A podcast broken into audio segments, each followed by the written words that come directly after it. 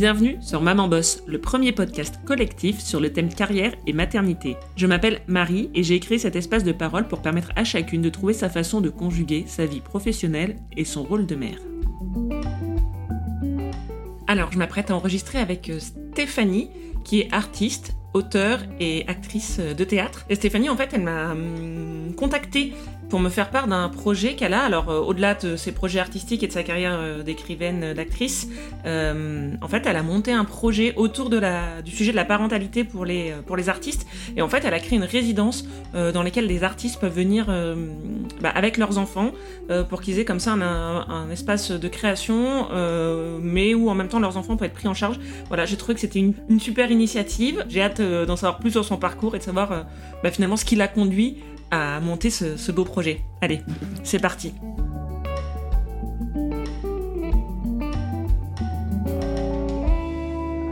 Bonjour Stéphanie, bienvenue à mon micro, je suis ravie de t'accueillir aujourd'hui. Pour commencer, est-ce que tu peux te présenter, nous dire de qui tu es la maman et dans quoi tu bosses ?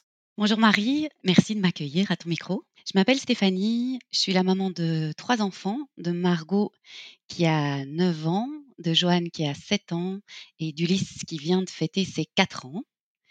Et je suis comédienne, autrice et entrepreneuse culturelle. Je vis à Bruxelles avec euh, Arnaud, je suis en couple depuis vingt ans maintenant. Si on revient quelques années en arrière, toi, est-ce que ce métier euh, artistique, ça a toujours été une évidence ? Quelle formation tu as faite et quels ont été tes, tes débuts professionnels ? J'ai fait un détour en fait. Euh, je pense que l'envie, elle était là. Mais je n'avais pas la confiance en moi pour me lancer quand j'avais dix-huit ans dans un parcours artistique. Et dans mon milieu, ma famille, on m'a assez bien encouragée à faire euh, d'abord des études pour avoir un backup au cas où ça ne marcherait pas. Et j'entendais déjà beaucoup, tu sais, être comédienne, être artiste, c'est difficile à combiner avec, euh, avec la vie de maman. Et donc, en fait, j'ai d'abord fait une licence en droit. Et quand j'ai eu mon diplôme, euh, j'ai bifurqué, je suis rentrée au conservatoire de théâtre de Mons, qui est une des cinq écoles officielles euh, qui mène à, à la reconnaissance euh, de, du statut de comédienne, pour peu que ça vaille quelque chose, mais voilà. Et donc après, j'ai fait quatre ans euh, dans, ce, dans cette école de théâtre. Tu l'évoques, toi, très tôt, tu avais en tête que euh, le fait d'avoir une vie de famille avec ce métier de comédienne, ça allait être une difficulté. C'est quelque chose dont tu as eu conscience euh, rapidement. Oui. Oui, c'est quelque chose que, disons en tout cas, que mon entourage euh, me renvoyait beaucoup, de dire mais les, c'est des horaires décalés, c'est des tournées, et cetera. Et donc, euh, comment, comment est-ce que tu vas faire ? C'est pas, c'est pas si simple. Et puis, je pense que enfin, mes parents connaissaient peu de comédiens, comédiennes, et donc euh, ils voyaient cette réalité de loin, avec tous les écueils et l'envie de protéger leur enfant. Ce que je peux comprendre aussi, maintenant que je suis maman, je peux comprendre qu'il y a des parcours plus rassurants que de démarrer un parcours artistique pour un parent. Et alors, euh, pour qu'on comprenne bien euh, voilà, quel, quel est ton métier euh, derrière ce mot très vaste d'artiste, est-ce que tu peux nous raconter, par exemple, à quoi ressemble pour toi une journée type ? euh, Je peux dire qu'il y a comme trois quatre types de journées, ou journées types. Euh, par exemple, comme aujourd'hui, je me suis levée à l'aube pour euh, aller retrouver les collègues et charger le décor, et puis partir en camionnette, on fait la route ensemble pour aller rejoindre un théâtre.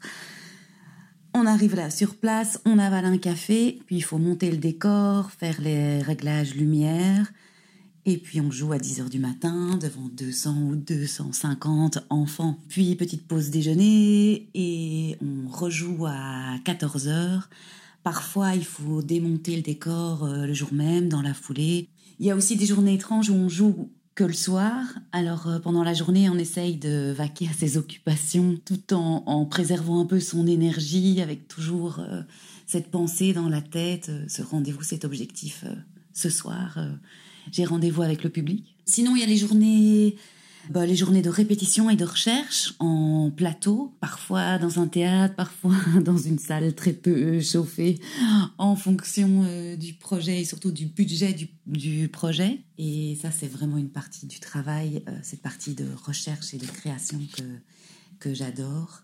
C'est une partie euh, où on va, on va brainstormer, on va pr- procéder par essais, erreurs. Il euh, y a un vrai travail d'équipe.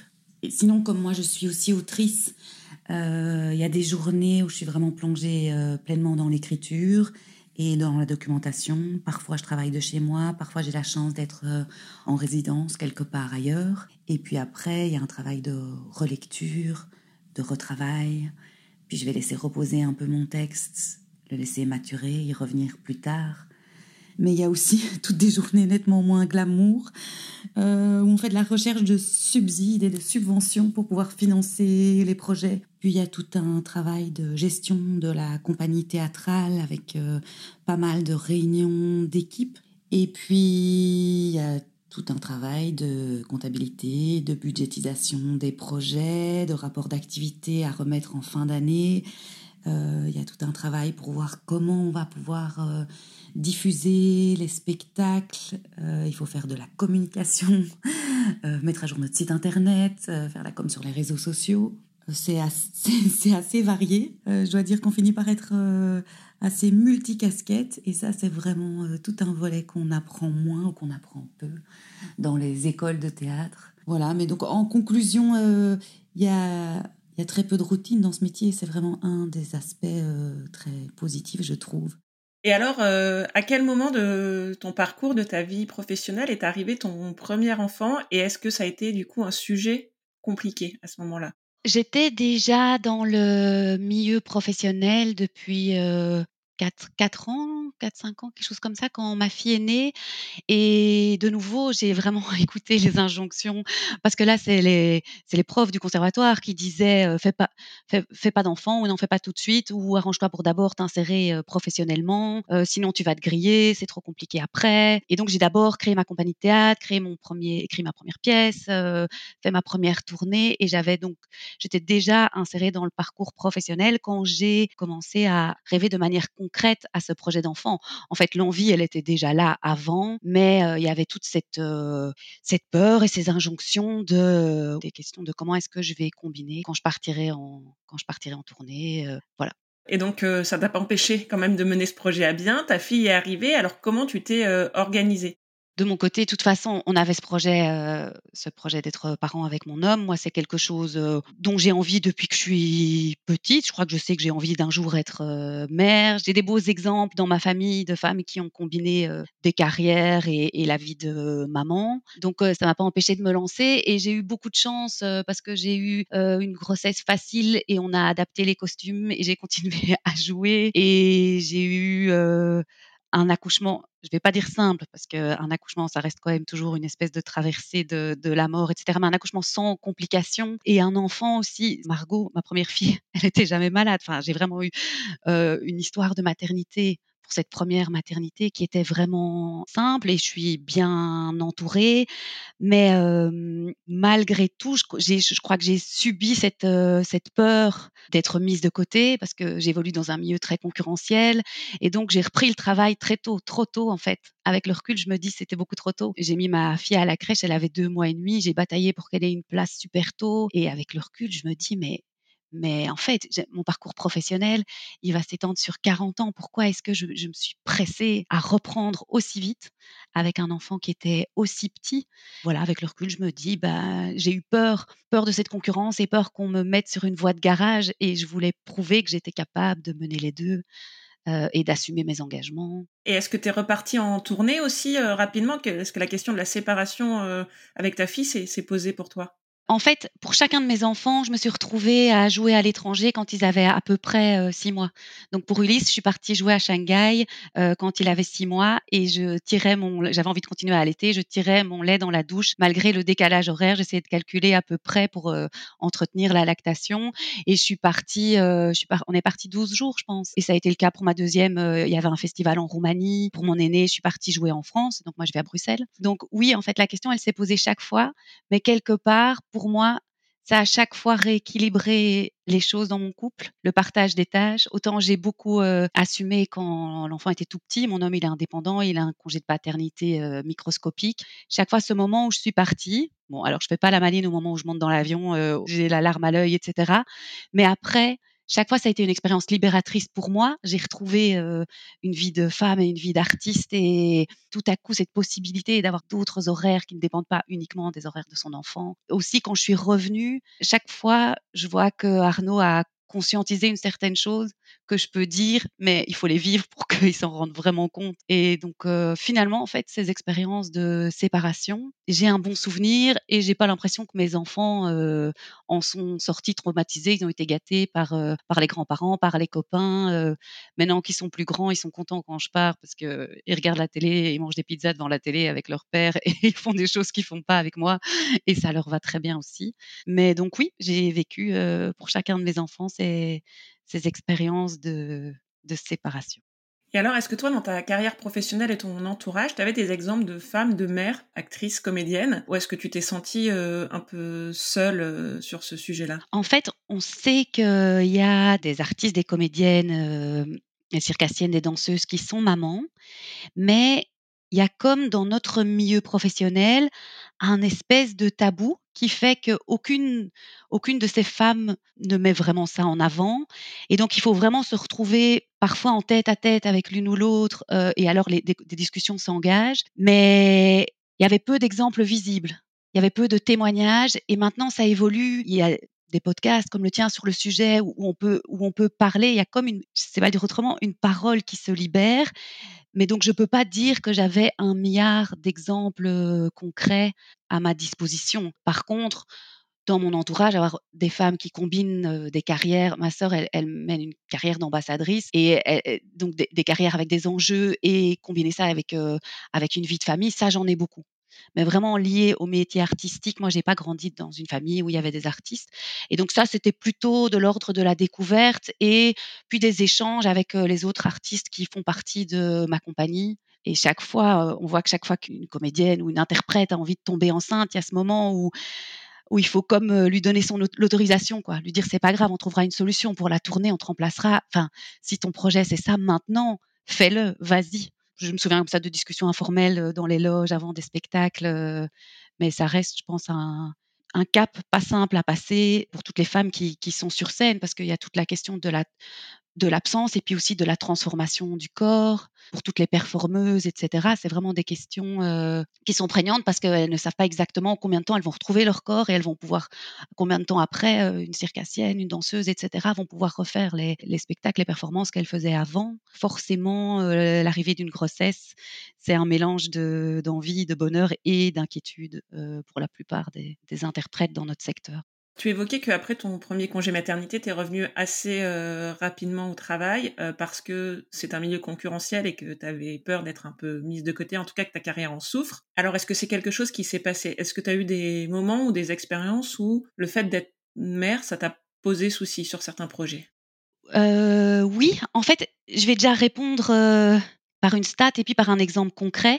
Donc, il y a une étude qui vient d'être menée en Belgique. Il y a cinq cents artistes qui ont été interviewés. Et il y a soixante-quinze pour cent des femmes d'enfants en bas âge qui disent que leur maternité a eu un impact négatif sur leur parcours professionnel.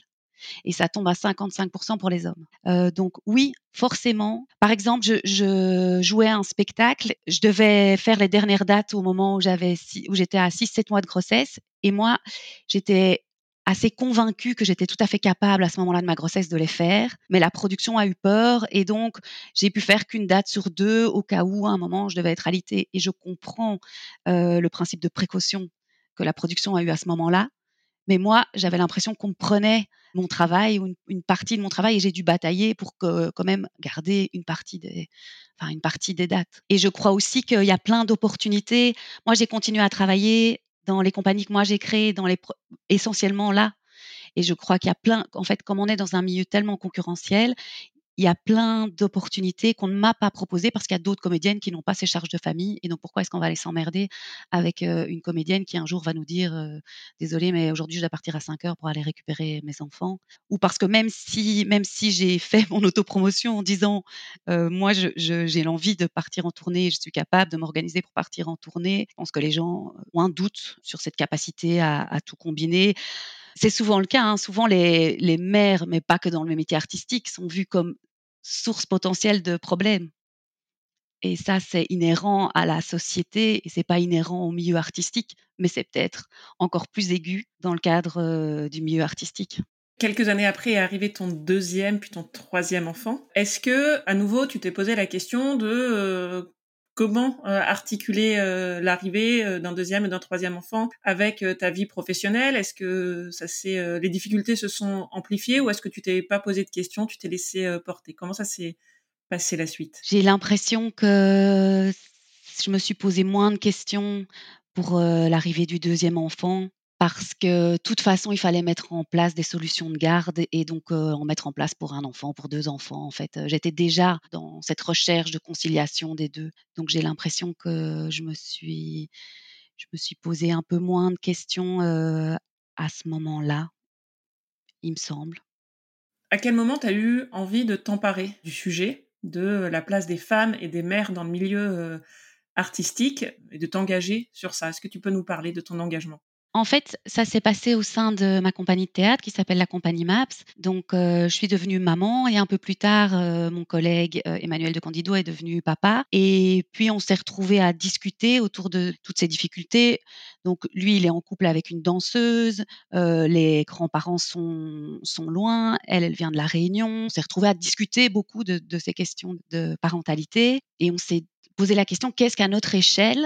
Donc, on est une compagnie de théâtre non subventionnée. Qu'est-ce qu'on peut mettre en place? Alors, on a convié d'autres artistes, on a brainstormé ensemble et on a décidé donc de créer un projet pilote qui est un projet de résidence pour artistes avec une crèche éphémère. Donc, l'idée, c'était de partir une semaine, d'emmener six artistes avec leurs enfants en bas âge, de partir avec deux péricultrices. On a aménagé à côté du bâtiment dans lequel les, les artistes travaillent, on a aménagé un deuxième bâtiment en crèche et donc, les artistes, ils déjeunent avec leurs enfants, puis ils vont les traversent le jardin, ils vont déposer leurs enfants à la crèche éphémère. Toute la journée, ils ont ils ont du temps pour euh, développer leur euh, leur projet artistique. Et puis à cinq heures, on va les rechercher et il y a une vie en communauté qui démarre à cinq heures.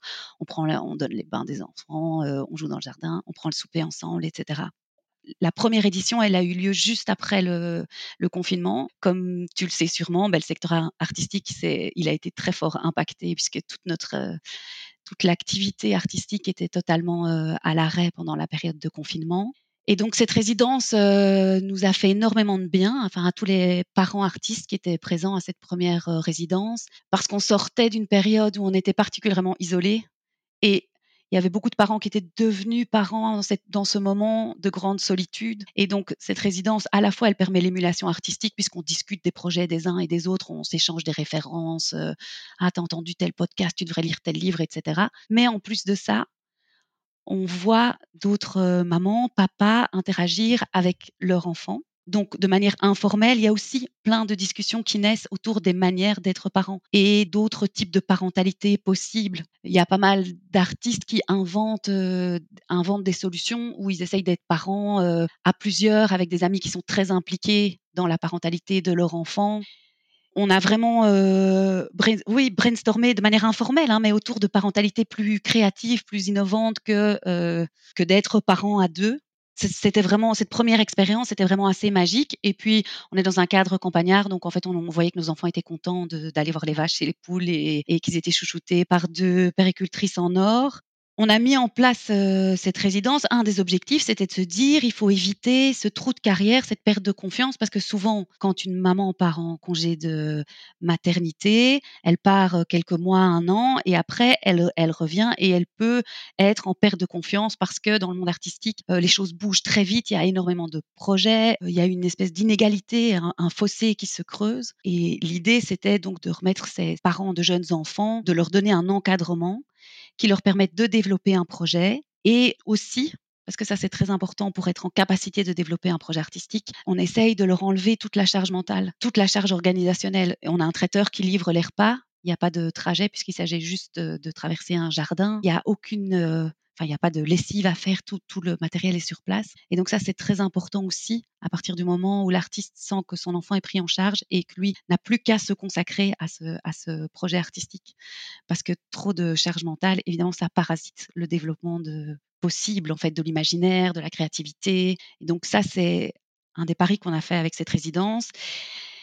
Et donc là, euh, en avril, on, ce sera la troisième édition. Donc, entre-temps, on a pu développer la résidence chaque année. On a obtenu un soutien euh, financier du ministère de la Culture et de l'Égalité des Chances. Euh, on a plusieurs partenaires euh, qui se sont impliqués dans le projet avec nous. Et donc, c'est vraiment euh, quelque chose qui est incroyablement porteur. Et pourtant, c'est un projet qui est mené vraiment à toute petite échelle parce que chaque année, c'est six artistes qui partent. Donc, c'est vraiment très peu. Mais notre espoir, c'est que euh, l'existence de cette résidence d'écriture enfant admise, elle change un peu les mentalités. Elle permet à d'autres structures de se poser des questions, de se dire « Ah tiens, ça existe !»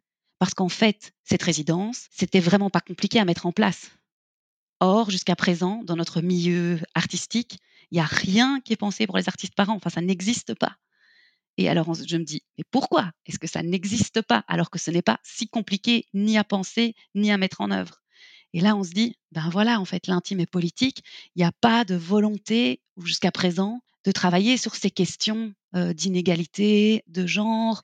Oui, je, je, je sais pas le, le formuler autrement. C'était comme un sujet qui n'était pas abordé et on attendait de chaque artiste, comédienne, circassienne, danseuse qu'elle, qu'elle règle ses problèmes toute seule dans son coin.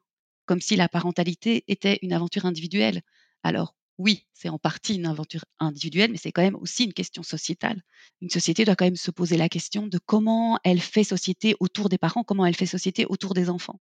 Alors tu l'as dit, il y a six artistes à chaque résidence. Est-ce que ça a été difficile de trouver des artistes ou au contraire vous avez eu beaucoup de demandes ?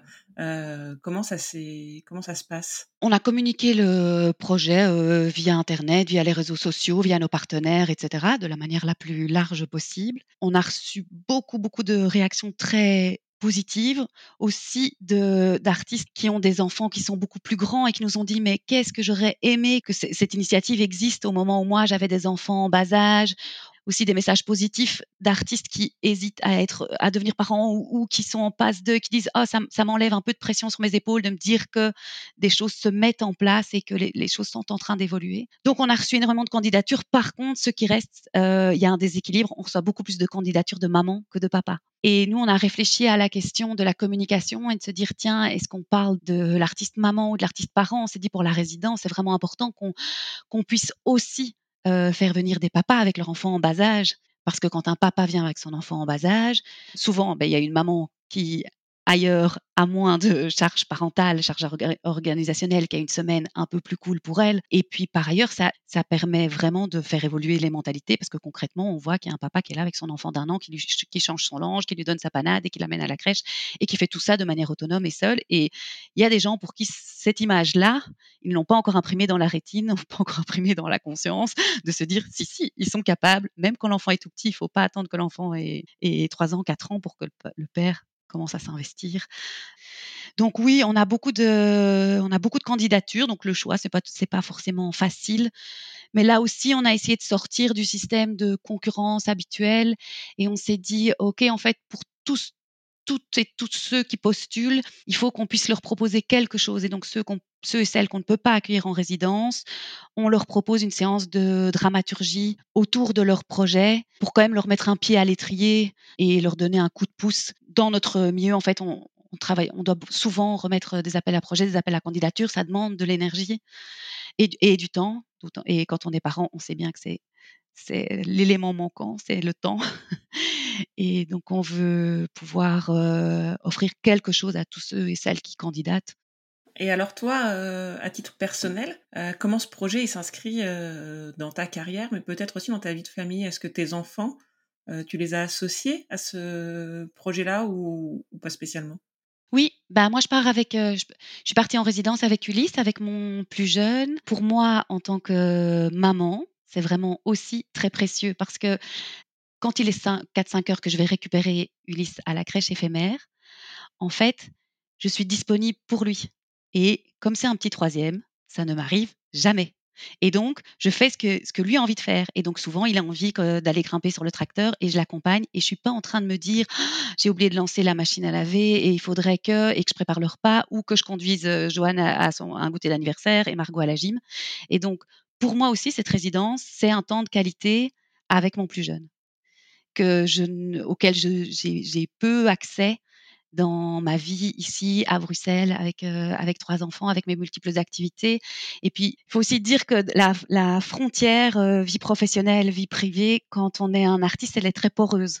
Et donc, euh, même si je suis euh, à la maison avec les enfants, souvent, je suis en train de, d'écouter un podcast qui va nourrir ma création, ou je suis dans ma dans dans ma to-do list. Ou donc j'ai parfois aussi un peu, euh, enfin j'ai souvent le cerveau quand même très occupé, même si je suis à la maison avec les enfants. Et donc là, en résidence, j'ai vraiment retrouvé ce temps de qualité avec mon fils. Et j'ai essayé après, en rentrant de la résidence, de, de retrouver des petits moments comme ça avec lui, malgré le fait qu'ici, les conditions sont, sont autres. C'est quoi la suite pour ce projet ? Donc, il y a la troisième résidence qui arrive dans quelques semaines. Toi, ton souhait, c'est de, de pérenniser ce, ce projet-là, d'en faire une, une structure, ou est-ce que j'imagine que ça prend quand même une, une part assez importante dans ton quotidien ? Je vais répondre en deux temps. On est à ce stade encore une compagnie non subventionnée, donc chaque année, on va rechercher de l'argent pour pouvoir mener à bien ce projet, et cetera.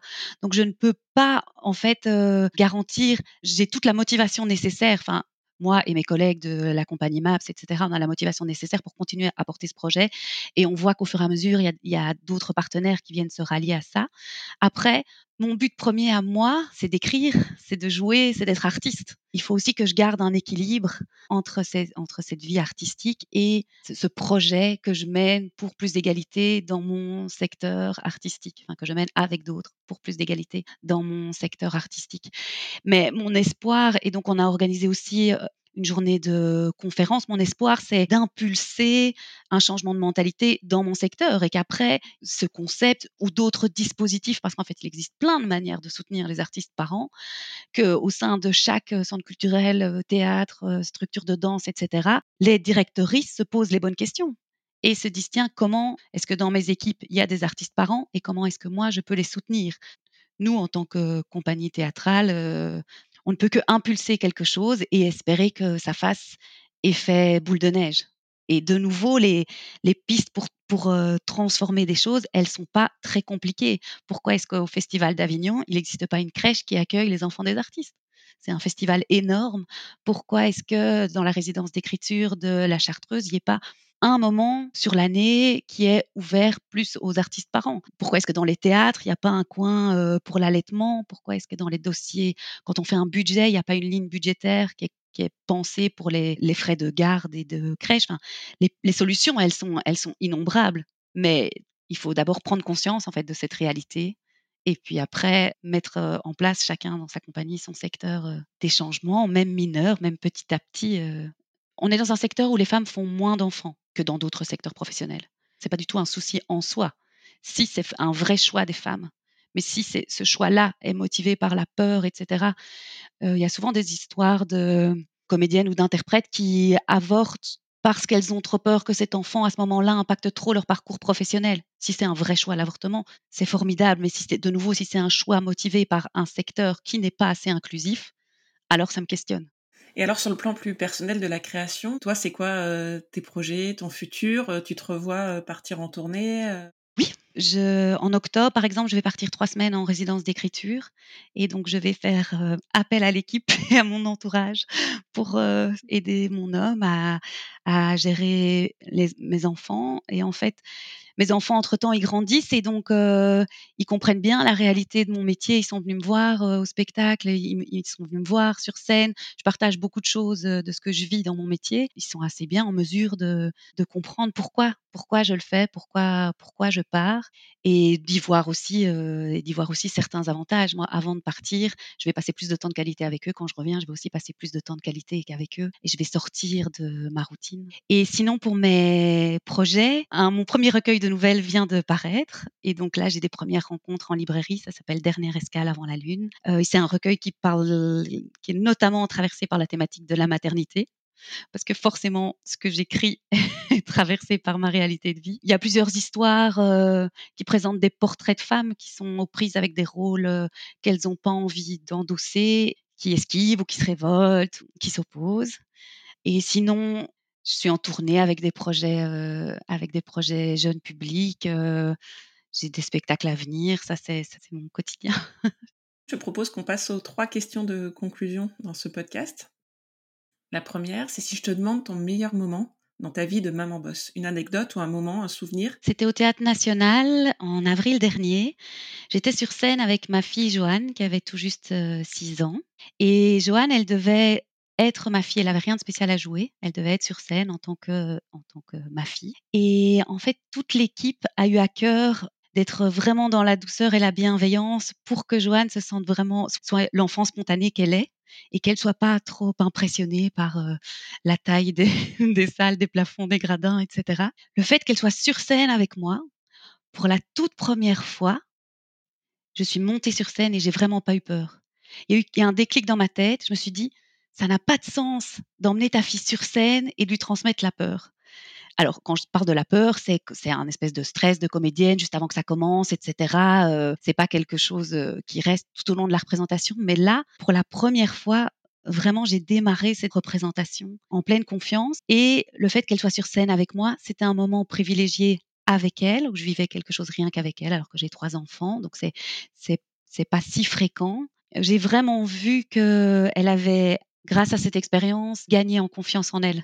Et voilà, donc ça, c'est vraiment un très beau souvenir pour moi euh, parce que je voyais que le fait que je sois parent, c'était un apport dans ma vie euh, artistique et, et ma vie artistique était comme un apport dans, dans ma vie de maman. Et alors à l'inverse, si je te demande euh, ton pire souvenir, le moment où ça a été particulièrement difficile d'être une maman bosse? Ah, ben c'était le confinement. Le vingt mars deux mille vingt, là, au moment où le coup près tombe, euh, je suis à la veille d'une période de tournée et qui est une période un peu de consécration dans notre métier. On parle beaucoup du moment où on est sur scène, mais il y a quand même beaucoup de travail dans l'ombre, de production, de gestion de compagnie, de, de ressources humaines, de comptabilité, et cetera. Et là, j'allais avoir vraiment une, une belle tournée. Je partais à l'étranger, il y avait plein de choses qui allaient se passer et puis tout s'annule. Et donc, en vingt-quatre heures, tout mon agenda s'efface pour les six mois à venir et je me retrouve seule à la maison, avec les trois enfants, avec Ulysse qui veut apprendre à marcher. Donc, je suis pliée en deux toute la journée là parce qu'il vient me chercher non-stop pour apprendre à marcher. Et Arnaud, il continue à travailler. Et donc là, je me dis, mais, mais comment je vais faire quoi? Et surtout, je me dis, mais les mamans solo, comment elles font? Et donc, j'ai, j'ai cette impression de solitude et de dépression aussi parce que tous ces, ces, ces spectacles et, et ces moments de rencontre avec le public euh, ont disparu, que je ne sais pas à quel moment ça va reprendre. Et moi, en fait, je suis adepte de la phrase euh, « il faut tout un village pour élever un enfant ». Et là, le village, il est déserté et je, et, je, et je suis perdue. Ce moment-là, il est critique pour moi parce que je suis assez persuadée que j'ai besoin et de ma vie familiale et de ma vie professionnelle pour un équilibre et que je suis dans une phase de déséquilibre. Et ce que j'ai très envie de faire, c'est d'écrire pour raconter ce que je, ce que je traverse. Et en fait, avec trois enfants non-stop, sans relais, je n'ai pas du tout d'espace pour écrire. Je traverse ce moment en plus avec la culpabilité de me dire « Steph, tu peux pas te plaindre, il y a des gens qui sont euh, euh, enfermés à dix dans des petits appartements et toi, tu as un jardin, tu peux aller dehors, tu n'as pas de gros stress euh, financier. » Et donc, je sais qu'au fur et à mesure qu'il y a des artistes qui vont euh, à la soupe populaire, enfin, qui n'ont plus les, qui ont perdu tous leurs revenus et qui, qui tombent vraiment dans la pauvreté. Et donc ça, c'est pas mon cas. Mais malgré tout, j'ai un souvenir de, de ce moment d'hébétude et de, d'incompréhension de ce qui m'arrive. Et puis tout ce, cette non-essentialité, le fait qu'on assène que notre métier est non essentiel. Voilà, je suis en, en, en perte de repère. Si tu devais donner un conseil à la jeune femme que tu étais au début de ta carrière, ce serait quoi? Alors, j'ai un peu triché, Marie, sur la question. J'ai fait trois réponses parce que... Alors, à la jeune comédienne qui arrive dans ce milieu culturel avec ses, ses kilos en trop, ils sont passés d'universitaire et qui n'a pas tout à fait les codes de ce nouveau milieu, j'ai envie de dire, t'es légitime, t'as une place à prendre, t'as une parole et donc à défendre, ne perds pas de temps avec tes doutes. À la jeune artiste qui écrit des... pièce, je dis, quand tu te présentes, affirme que tu es autrice. Parce qu'en fait, j'avais déjà une pièce qui était publiée, qui était primée, qui avait eu un bel accueil presse et je n'arrivais pas à dire « je suis autrice ou écrivaine ». Je disais « j'écris, euh, j'essaye d'écrire euh, », mais pas « je suis ». Et j'ai envie de dire à cette jeune autrice, affirme-le, affirme-le pour toi et affirme-le aussi pour toutes les autres femmes de ton secteur. Et j'ai envie de lui dire aussi, utilise le mot « autrice ». Et pas le mot « auteur ». Parce que « autrice », c'est un mot qui était utilisé au Moyen-Âge, que le patriarcat a fait disparaître, comme d'autres termes, comme peintresse, comme médecine. Euh, et c'est un mot que tu n'es pas obligé d'étirer à l'infini pour faire comprendre, pour qu'il te ressemble, pour faire comprendre ce que tu es. Et alors, à celle qui devient mère, j'ai envie de dire, ben, dès que tu peux, inclus tes enfants, montre-leur la réalité de ton métier, euh, les affiches, les coulisses, tu les inclus. Et alors, ils comprendront ta passion, ce qui t'anime, et ils seront, euh, ils seront OK de te laisser partir en tournée, ils seront OK avec les spécificités de ton parcours professionnel. Je remercie Stéphanie pour son témoignage. Je suis ravie d'avoir pu mettre en lumière ce projet de résidence d'artiste. Je crois vraiment à la théorie des petits pas et au fait que chacun, chacune d'entre nous, à travers ses actes, ses projets, peut aider à visibiliser le sujet de la parentalité et à faciliter la vie quotidienne des mamans bosses. J'espère de tout cœur que l'initiative de Stéphanie pourra être multipliée, amplifiée et que des initiatives similaires pourront avoir lieu dans d'autres domaines d'activité. Chacune à notre échelle, je pense vraiment que nous pourrons faire avancer le sujet. Moi, j'essaye de le faire aujourd'hui avec Maman Bosse, et vous pouvez me soutenir et faire vous-même un petit geste, tout simplement en partageant le podcast autour de vous, sur les réseaux ou dans la vraie vie. C'est un moyen utile de me soutenir et de faire grandir la communauté des Maman Bosse. Je vous dis à très vite pour un nouvel épisode, et d'ici là, Maman Bosse!